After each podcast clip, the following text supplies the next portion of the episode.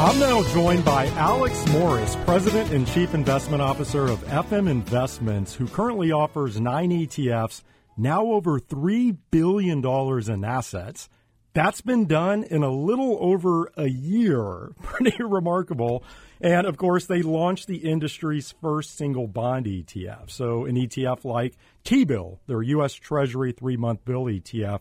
But their single Treasury E T F lineup as a whole has Uh, really resonated. And then just last month, they launched the F M Opportunistic Income E T F, ticker X F I X. And not only that, they recently filed with the S E C to offer mutual fund share classes of all of their E T Fs. That's right, mutual fund share classes. They want to go the other direction here. Uh, Alex is now joining me from uh, Washington, D C. Alex, great having you back on the podcast. Hey, thanks for having me back. It's good to be here. Okay, so we are going to get into some of your E T Fs a bit later, but boy, what a year for you and the firm. Like I said, going from literally zero to now over three billion dollars in E T F assets. Uh, you just launched your first E T F in uh, August of last year, and uh, I'm sure you recall, I remember you being here in studio. I think that was in October of last year when you were really just getting started. You fast forward to today, and, you know, as I said at the top, I think F M has to be one of the biggest E T F success stories here recently. What has the past uh, year been like for you and the firm? It's been it's been exciting, to say the least. When we came up with the, the idea for the benchmark series and to dip our toe in the water of offering an E T F, we always had high hopes. But, you know, most of finance is set up with high hopes that aren't met. So it's been exciting to do that. I think it's really a byproduct of offering a solution the market needed. Back in October, you and I talked about innovation and the E T F space, and primarily focused on equities, and that left a need in the fixed income space for better tools. And I think the market has responded, and you know we're up to eleven now, believe it or not, all ten points of the yield curve. Uh, when you and I were talking, we only had the, the three major points of the ninety-day, the two-year, and the ten-year. Now we've got the whole yield curve equitized that you can access. And with X F I X, uh, we we dip our toe into the actively managed space as well, and plenty more to come uh, in the coming weeks and months. See, you're moving too fast for me. I have outdated data already on your uh, E T F right. I mean, lineup. It's, it's weird to, to do that, and then we do this mutual fund thing, and yeah, the, that's the exciting part, I guess, about E T Fs is you can do these things quickly, and they can get adopted quickly, and then you can just keep providing them as opposed to you know, some of the other spaces where it takes three, five years before anyone can even start investing. But yeah, that's obviously not the case in the E T F space. And we're, we're pretty keen to keep our foot on the accelerator uh, of innovation. Okay, so I do want to come back and talk more, again, about the single Treasury bond E T F lineup here in a moment. But I want to start with this mutual fund share class filing. So we have seen a couple of other issuers file to launch an E T F share class of their mutual funds. You want to do the opposite. You want to offer a mutual fund share class of your E T Fs. And so I'd love to have you uh, just give us some background here. Why Why do you want to do this? Sure. So most of the issuers uh, who want to offer an E T F share class on a mutual fund business must first have a very large established mutual fund business to build E T Fs on. We just we don't have that. So we weren't really natively in that game. But also many of them want it for the tax advantages and other sort of requisite things that are good for that for, for the established franchises they have. You know, our interest is perhaps a little different. We looked at the issues in running a mutual fund E T F, you know, multi-share class model around one share class subsidizing the other. Obviously, with mutual funds, you tend to have multiple different fee rates for different share class types, and it gets very complicated. And then you have the notion of what do you do when you need to raise cash in one, but you can't raise it in the other. But the, the single Treasury E T Fs are, are effectively cash equivalents anyway. We're able to settle those trades quickly, and we're really dealing in the cash market. So we thought we had an opportunity to answer some of those questions in a very pure way, in a much more pure way than a fund that's going to trade one hundred fifty different equities would. And as a result, we looked at it and said, oh, okay, well, maybe this will answer the demand that we've had from folks in the defined benefit, defined contribution space who wanted us to launch a mutual fund version of T-bill or X-bill. And it didn't make a lot of sense for us to do that. And particularly when you track a single security, you pretty quickly see the differences between the two. And charging differential fee levels and having these different features didn't make much sense to us. But when we saw the opportunity to do it inside of a single account where we could benefit from the scale of having a much larger basket of that one bond to trade, now all of a sudden everybody started to benefit from that um, that outcome, and we were we thought that made a lot of sense to do. So really, this is about accessing that um, four oh one k and four oh three b, et cetera, market. Is that what, is that really the primary goal at the end of the day? It is. I mean, there are four tenths, uh, uh, you know, four tenths of a percent of those plans today currently offer E T F capabilities, and that means there's ninety-nine point six percent of the market that can't access our innovation, and we wanted to provide them solutions, and this felt like the best way for us to be able to do that. You mentioned that the um, S E C's primary concern in, in looking at the share class structure is the uh, share class subsidization, right, um, where the S E C is concerned that, say, actions of mutual fund shareholders will cause negative tax events or, or higher transaction costs for E T F share class holders. And I, I'm just trying to think about how likely it is that the S E C might approve your structure. And again, I mentioned a couple of other issuers who are attempting an offer in E T F share class of their existing mutual funds. And if you look at those S E C filings, both want to offer uh, active E T Fs, which, as I'm sure you're aware, the Vanguard S E C approval was only for passive products. And so, um, again, as, as I go through your filing, I'm just curious, can you talk more about those key distinctions between what you're trying to do and these other issuers? Uh, or, you know, do you think the S E C should allow all of these filings? Again, I'm just trying to gauge how likely it is that the S E C allows us to go through. No, it's a it's a great question, and I wish I were a handicapper of, of everything. Um, it's hard to handicap the regulators, and I, I don't want to pigeonhole them into one set of answers or another. Um, I think if you look at the established mutual fund industry and the desire to offer an E T F, a lot of it comes from what Vanguard had done and had built a franchise where they were able to offer tax-free or, you know, reduced tax situations. And, and rightfully so, many others want to eliminate that competitive advantage or at least have an opportunity to do that. The problem comes in the uniqueness of how an E T F is created, right? An E T F at its very root and heart is a mutual fund. It's a very special type that limits who can create those shares. And you, you pick up some advantages of trading it on an exchange, but ultimately, the math at the end of the day has to work out to be the same. The problem now becomes what happens when someone wants to redeem and they're going to get cash today from the mutual fund. The mutual fund naturally needs to have some additional cash on hand to meet some reasonable amount of redemptions versus what an E T F would be able to do. And would an E T F natively not need that cash, but now it has to hold it because the mutual fund share class kind of requires it to do so. And there's obviously a balancing uh, equation that needs to happen. And, you know, it's a, a fair ask of E T F issuers, you know, should an E T F issuer be required to hold no frictional cash because it's possible that they don't need to? And the answer is, well, maybe some of the strategies, particularly actively managed strategies, would hold some amount of requisite cash anyway, so they could opportunistically buy a, a good value when they see one. And I think it's those types of questions we're going to start to really get into at the S E C. And I think by going at it with the single treasuries, right, which is a, a sort of sacred asset class, it's just different than other bonds and certainly different than equities, gives us an opportunity to answer these questions in a very pure, very narrow fashion.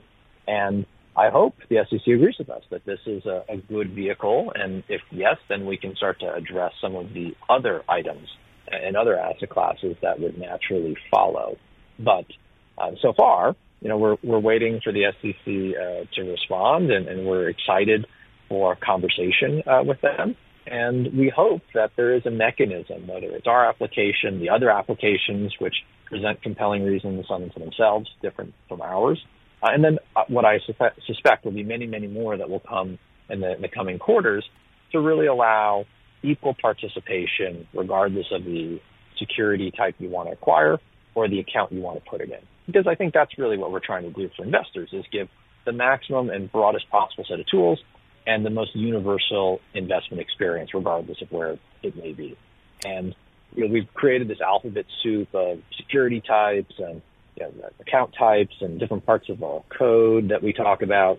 At the end of the day, we know investors want a simple, investable, understandable solution, and finding a way to make certainly E T Fs that folks understand and invest and follow strategies like the benchmark series do, available universally, seems to be consistent with that image and message, and, and a, probably a good thing for investors and their advisors. Um, Alex, before we move on here, I have to ask you, I saw in your uh, press release on this mutual fund share class filing that you also applied for a provisional patent on this structure. Um, how would you propose accomplishing that? Like, how would what you're doing be any different than Vanguard's expired patent? Because I'm just trying to understand uh, how you could patent something that, at least to me, looks pretty similar to a, a patent that just expired. But uh, clearly I'm no I P attorney. You know, and neither am I, so I don't want to pretend to, to play one or tell you I, stay. I didn't even stay at a Holiday Inn Express last night to be able to, to play one on T V. Uh, but practically speaking, I think the, the way that patent was written allowed the flow to go one way, and in looking to reverse that, there are some unique differences in how we would handle uh, tax lot integration, uh, the taxable state of the accounts, what types of accounts you might work with, and how we would work with the A Ps and the T As to make this work. Um, and rather like you with the S E C, you know, it's a it's a long road with any government regulator. Uh, they can they could agree with us, they could not, they could uh, you know have a series of questions that we can answer uh, and then try to come to a conclusion or resolution on. Um, but we shall have to wait and see as well. Um, unfortunately, it's one of those. I wish I had better answers and a, and a better view. I think with um, we we put the paperwork together. We thought it made sense uh, and think it does. And, you know, we hope that the combination of these two concepts together would give the S E C enough reason to approve their side, knowing that if they made an approval for us, it wouldn't be broadly used uh, across the board, and that it would have some control mechanism on it, which would probably be for the safety of everybody. No, I appreciate the candidness on uh, both of those responses in terms of how the S E C might handle this, and certainly the uh, the patent office. Um Okay, so in terms of your E T Fs, I know many listeners are pretty familiar with the uh, single treasury bond E T F lineup, but I still want to pick an E T F here and just have you explain how it works and, and how you view the, the merits. And so I picked U two, which is your U S Treasury two-year note E T F. And there's two things I'd like you to cover. So again, first, just explain what this E T F is doing. But then I think more importantly, explain why someone would own this versus an E T F like, say, the iShares one to three-year Treasury E T F. Sure. Um, so, so U two, uh, the, the E T F, not the band, uh, invests in the on-the-run two-year Treasury, which is a very liquid, well-known issue, part of many common spreads, the two ten-year spread, et cetera. And it's a well-known point on the curve. And it behaves just fundamentally differently than, say, that one to three-year, which has a pretty wide swath of the curve. And the duration difference between one, two, and three is meaningfully different. The volumes traded on those securities meaningfully different. And when you look at the on the run versus the basket of other securities that might be aged somewhat, right? A, a two year bond could be the on the run that we buy. It could be a thirty year bond that's twenty-eight years old and has different characteristics, different coupon rates, you know, different ways of behaving. And we wanted to focus on the on-the-run because it's liquid. So even back on March eighth, twenty twenty, when a good chunk of the bond market seized up for a few days, including some of the, the age treasuries, there was still liquidity at a fair price to be had in the on-the-runs.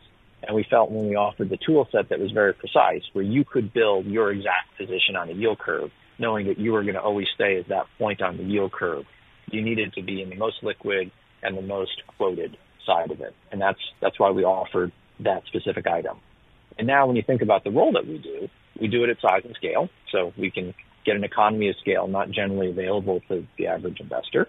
And if you're building a ladder portfolio, as opposed to a ladder where, say, the top rung naturally falls to the bottom and you just keep putting new rungs on the very top, in this case, we're just a rung that constantly stays in place. So you could set in your rebalancer, this is the position I want to take on the yield curve, and you will stay exactly in that space because we do that rebalancing for you. Whereas, say, S H Y will move around, where its average maturity duration will bounce between the extremes and sit somewhere in the middle, but it isn't as, it's not net, it is not consistent, and it wouldn't be as consistent as, say, U two or O-bill or U-Trey, which sit on the, the barbell end of that exact range. But again, if I'm an allocator, and I just I really want to boil this down, and I'm looking at, say, U two versus S H Y, I mean, what are the key considerations here? I, I, I It makes perfect sense the way you're describing this, and I, I think you're offering much more surgical precisions. But if I'm if I have those two E T Fs sitting in front of me, what should my decision-making process or my thought process be in making that allocation decision?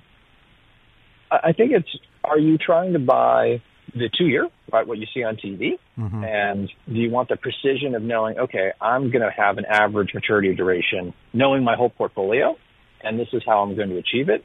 Or am I just looking for some broad treasury exposure where, you know, unfortunately, diversification in the treasury market doesn't really much help. It's the same issuer, right? The S P Y at least diversifies over five hundred different issuers of stock. Here, the Treasury Department is the only game in town. So it, you get a one to three year spread, but you're not you're not diversifying. You're just diversifying the coupon, and you're diversifying away some liquidity. So if you care about knowing that there's going to be a bid and that the price action that you're going to experience in the E T F is what you're seeing on T V, is what you're hearing folks talk about, and is consistent, U two is the answer for you. If if you worry less about that, U two is still a great answer for you, but then some of the other multi uh, multi treasury products might make some sense. Our theory is, why would you not want that level of precision and control for equal cost and for, you know, equal or higher coupon, which tends to be the case with U two versus uh, some of the products that are spread out over a wider range of issuances. You mentioned the uh, role earlier, and I don't want to get too far in the weeds. And actually, I believe I asked you this last time we chatted, but I think with what rates have done over the past uh, year or so, I think this is probably more relevant now. And the the question is, is there any risk of what I'll call negative roll yield, where once bonds go off the run, uh, they're going to sell at a slight discount because there's a bit less liquidity, right? And so if we think about this environment we're currently in with rising interest rates, uh, newly issued bonds have a higher coupon. And so I, I would think the E T F basically has to sell low and buy high. Again, we're talking, you know, very slight discounts. Does that make sense? Is is that an issue at all? So it certainly can be. Uh, right now, most of the yield curve is above its break-even point, where you're actually earning enough income and interest from the coupon or accretion for the bills between when you buy and when we sell that you're paid to do that. Uh, and that break-even point, you know, in the ten-year tends to be about three and a half, and the two-year about the same. And both of them are trading well north of that.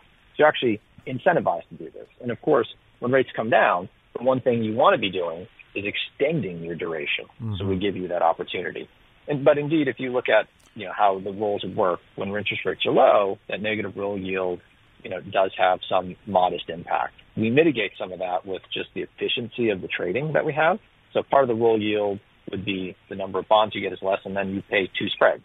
By efficient trading, we can reduce the cost of the spread, which mitig- mitigate some of that. And now with rates so high, we're actually earning enough current income that it's, you're incentivized to do the roll, both from a current income standpoint as well as from the duration extension um, point when the when eventually rates do come down. Now, obviously, there is a point where rates could go up so fast that that becomes an issue, but, but thankfully that's not been an issue of late across the curve. Okay, before I let you go, um, tell us about this new E T F that launched last month, the F M Opportunistic Income E T F, ticker X F I X. This is not a single treasury bond E T F. What does this do, and uh, why the decision to expand here? Sure. So X F I X uh, runs a strategy that my, my partner and colleague Pete Baden has been running for over a decade, a five-star Morningstar strategy in an S M A that focuses on generating income. So in the same way that folks would buy T C W Expo for income, this does it in the credit markets. Uh, it's, it's opportunistic, so it's not required to buy uh, to buy just one type of security, and it, it thinks like a value investor, but as opposed to being required to buy value stocks, it, it operates in the fixed income realm. And as a result, Pete's put together a great track record for folks who want to buy fixed income, who want that fixed income to generate a meaningful return for them, and who can who want to understand what we're doing beyond just, you know, a lot of bond gobbledygook that tends to happen in a lot of these actively managed fixed income strategies. Uh, so Pete Pete put this track record together, been running it in the S M A. You know, it's been one of those best-kept secrets for a long time, uh, and best-kept secrets are great for some, uh, but in this industry, a larger A U M that tends to benefit both current holders and future ones. Uh, so we brought it out as the first of our actively managed credit items. We expect to do more of those next year as we take some of the strategies that we've been doing for institutional and advisory style clients for the, for a long, long time and making them more accessible. You know, it's increasingly, uh, the technology to do S M As for bonds is increasingly available, but fewer and fewer folks really want to see two hundred Q SIPs sitting in their portfolio.